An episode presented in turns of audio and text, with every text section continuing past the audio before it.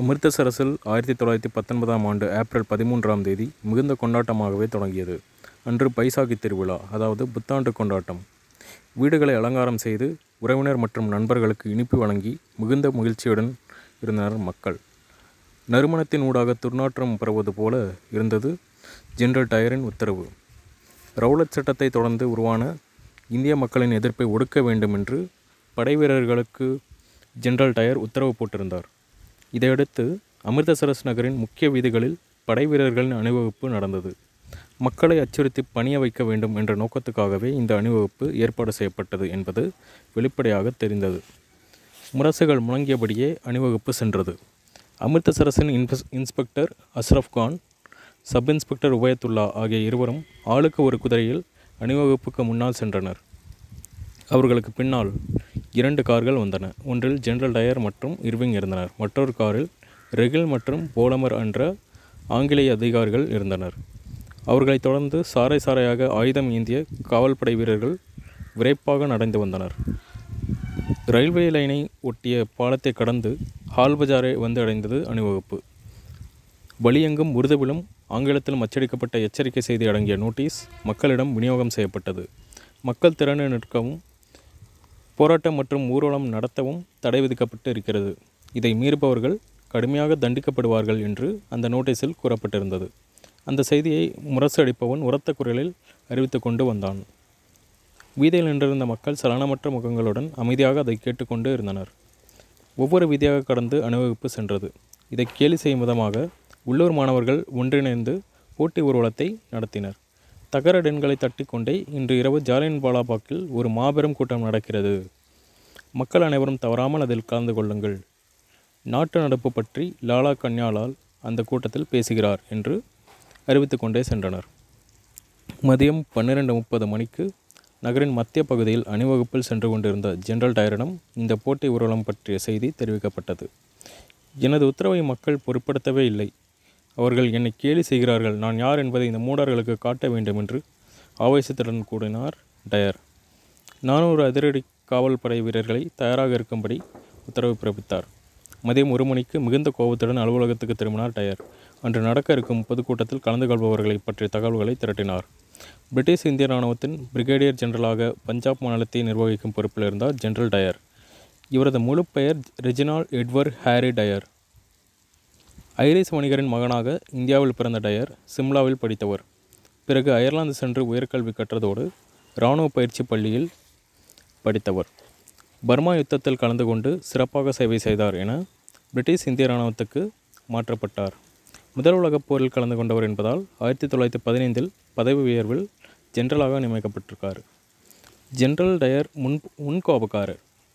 இந்தியர்களை மிக மோசமாக நடத்துபவர் என்ற குற்றச்சாட்டுகள் இருந்தபோதும் பிரிட்டிஷ் எதிர்ப்பாளர்களை உட் ஒடுக்குவதில் திறமைசாலி என்று அவரை முக்கிய பணியில் நியமித்தது நியமித்திருந்தது பிரிட்டிஷ் நிர்வாகம்.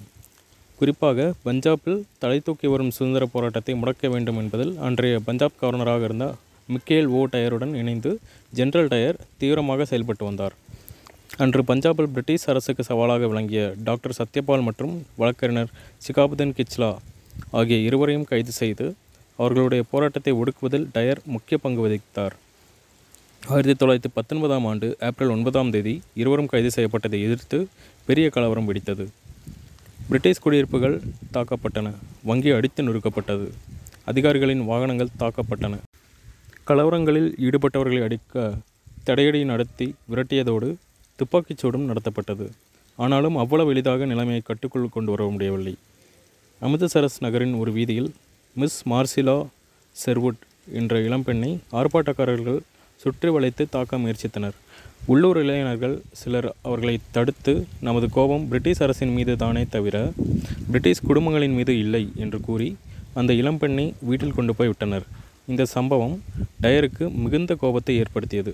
பிரிட்டிஷ் குடும்பங்களின் கௌரவத்தை சீர்குலைத்த இந்தியர்களை பழி தீர்க்க மார்சிலா வழிமறிக்கப்பட்ட அந்த வீதியை எந்த இந்தியன் கடந்து போக வேண்டும் என்றாலும் கையை ஊன்றி தவழ்ந்துதான் போக வேண்டும் என்று உத்தரவு பிறப்பித்தார் டயர். அது போதாது என நகரில் எந்த வீட்டிலும் பின்வாசலுக்கு கதவு இருக்கக்கூடாது. அது எதிரிகள் தப்ப தப்பி ஓட உதவக்கூடியது என்று ஒரு உத்தரவேற்றிருக்கார் இந்தியர்கள் படிக்கும் கல்வி நிலையங்கள் மத சபைகள் அத்தனையும் கண்காணிக்கப்படுவதோடு எவரையும் சந்தேகத்தின் பெயரால் கைது செய்யவும் உத்தரவிட்டிருந்திருக்கார் இந்த சூழலில் அந்த ஜாலியன் வாலாபாக் மைதானத்தில் ஆட்கள் திரளுகிறார்கள் என்ற தகவல் ஜெனரல் டயரின் மனதில் இருந்த கோபத்தை கொழுந்து விட்டு எரிய செய்திருக்கு ரகசிய போலீஸாரை வைத்து மைதானத்தின் வரைபடம் மற்றும் அதில் கலந்து கொள்ளும் முக்கிய நபர்களின் பட்டியலை தயாரிச்சிருக்காரு. ஜாலியன் வாலாபாக் மைதானம் இருநூற்றி ஐம்பது அடி நீளமும் இரநூறு அடி அகலமுமான ஒரு திறந்த வழியிடம் அது சீரற்று பள்ளமும் மேடுமாக இருந்திருக்கு. அந்த மைனது மைதானத்துக்குள்ளே வந்து நுழையிறதுக்கு ரெண்டரை அடி அகலம் கொண்ட ஐந்து வாசல்கள் இருந்திருக்கு. அந்த மைதானத்தின் தெற்கு பகுதியில் அதிக வீடுகள் கிடையாது. மற்ற பகுதிகளில் மைதானத்தை ஒட்டிய வீடுகள் கட்டப்பட்டிருக்கு. அந்த வீட்டின் சுவர்கள் மைதானத்தின் முதுகு போல அமைந்திருக்கு. தென்பகுதியில் ஒரு சமாதியும் அதை சுற்றி நான்கு சிறிய மரங்களும் இருந்திருக்கு. கிழப்பக் கிழக்கு பகுதியில் ஒரு பெரிய கிணறு இருந்திருக்கு. முறையான பயன்பாட்டில் இல்லாத அந்த கிணறு அது ஒட்டியே மூணு மரங்கள் இருந்திருக்கு.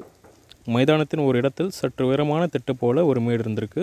அந்த மைதானத்தில் இசை கச்சேரி நடன நிகழ்ச்சி மத சொற்பொழிவு இதெல்லாம் வந்து நடத்துறது வழக்கம். ஆகவே அங்கே எந்த கூட்டம் நடந்தாலும் அருகில் உள்ள பெண்கள் குழந்தைகள் வயதானவர்கள் என கூட்டம் திரண்டுவிடும். ஜெனரல் டயர் ஜாலியன் வாலாபாக் மைதானத்தை அதற்கு முன் பார்த்தே கிடையாது. ஆகவே அதன் வரப்படத்தை கையில் வைத்தபடி கூட்டத்துக்கு எவ்வளோ பேர் வந்திருக்காங்க? அப்படின்னு சொல்லி கேப்டன் பிரிக்கை வந்து கேட்டிருக்காரு.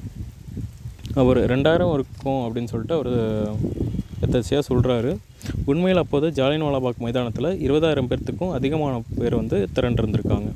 மாலை நாலு முப்பது மணிக்கு எட்டு பேச்சாளர்கள் பேசி முடித்திருந்திருக்காங்க. மேடையில் டாக்டர் கிச்லாவின் புகைப்படம் வைக்கப்பட்டிருந்திருக்கு. ஜெனரல் டயர் தனது படையோடு ஜாலியன்வாலாபாக் மைதானத்தை நோக்கி கிளம்பியிருக்காரு. ஆயுதம் தாங்கிய காவலர்களுடன் உள்ளே நுழைந்த ஜெனரல் டயர் ஐந்தாவது வாசலை மறைத்து தனது காவலர்களை நிறுத்தியிருக்காரு. உயரமான திட்டல் இருந்தபடியே கூட்டத்தை கவனிச்சிருக்காரு. சலசலப்பு இல்லாமல் பொதுக்கூட்டம் நடந்து கொண்டிருந்திருக்கு. ஒரு சிறுவன் ஊதுகுழலை ஊதிக்கொண்டு அங்கும் இங்கும் ஓடிக்கொண்டிருந்திருக்காரு. பிரிட்டிஷ் காவலர்கள் மைதானத்துக்குள் வந்திருப்பதை அறிந்த சிலர் உரத்த குரலில் அதை மற்றவர்களுக்கு தெரிவிச்சிருக்காங்க. தனது உத்தரவை மீறி கூட்டம் நடக்கிறதே என்று டயருக்கு கோபம் பொங்கியது. இரண்டு நிமிடம் கூட யோசிக்கவில்லை. கூடியிருக்கும் மக்களை சுட்டு வீழ்த்தும்படி படை வீரர்களுக்கு உத்தரவு பிறப்பிச்சிருக்காரு. மறு நிமிடம் அப்பாவி மக்கள் மீது துப்பாக்கி குண்டுகள் பாயத் தொடங்கின. மக்கள் சிதறி ஓடினர்.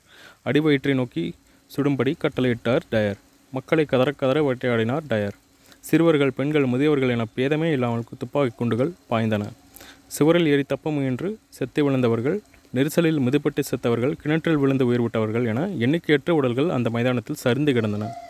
தனது ஆத்திரம் தீரும் வரை சுட்ட ஜெனரல் டயர் இறந்து போன உடல்களை கூட மறுபடியும் சுடும்படி வீரர்களை வற்புறுத்தியிருக்காரு.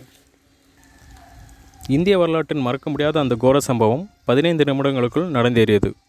ஆயிரம் பேருக்கு மேலான மக்கள் கொன்று குவிக்கப்பட்டிருக்காங்க. இரண்டாயிரம் பேருக்கும் அதிகமானோர் குற்றுயிரும் குலையருமாக துடித்து கொண்டிருந்திருக்காங்க. ஜெனரல் டயரின் வீரர்கள் மாலை ஐந்து மணிக்கு அந்த இடத்தை விட்டு வெளியேறியிருக்காங்க. ஒவ்வொரு துப்பாக்கி வீரனும் முப்பத்தி மூணு ரவுண்டு சுட்டிருக்கான். மொத்தம் ஆயிரத்தி அறுநூற்று ஐம்பது ரவுண்டு சுடப்பட்டிருக்கு. செத்து விழுந்த உடல்கள் இரத்த வெள்ளத்தில் மிதந்திருக்கு. தப்பி பிழைத்தவர்கள் நடக்க முடியாமல் வீதியில் விழுந்து கிடந்தனர். மாபெரும் யுத்தக்குளம் போல மாறியிருந்த அந்த மைதானத்துக்குள் நுழைந்தது. நுழைந்து என்ன நடந்தது என்று பார்ப்பதற்கே மக்களுக்கு பயமாக இருந்திருக்கு.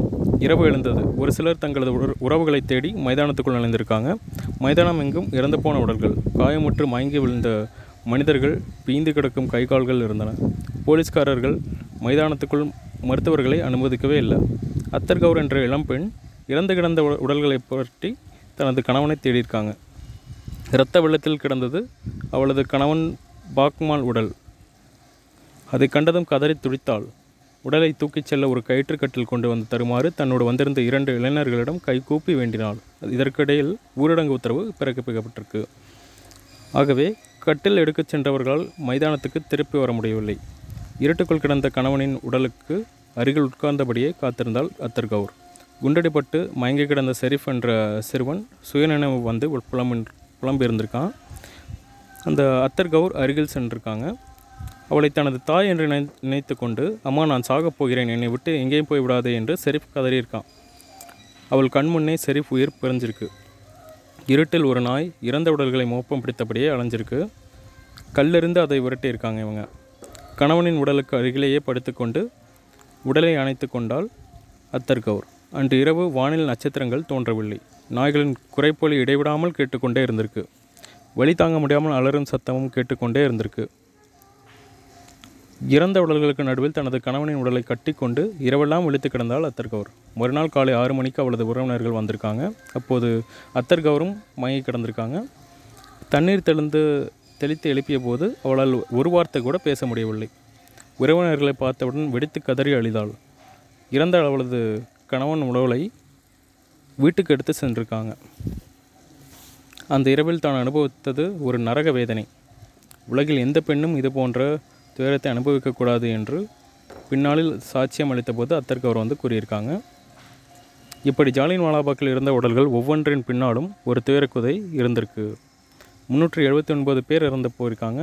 ஆயிரம் பேர் காயமடைந்திருக்காங்க அப்படின்னு சொல்லி அரசு தரப்பில் தெரிவிக்கப்பட்டிருக்கு. ஆனால் இறந்தவர்களின் எண்ணிக்கை ஆயிரத்துக்கும் அதிகமாகவே இருக்கும். அதே போலவே காயமடைந்தவர்களின் எண்ணிக்கையும் இரண்டாயிரத்துக்கும் அதிகம் அப்படிங்கிறத விசாரணைக்குழு கண்டுபிடிச்சிருக்கு.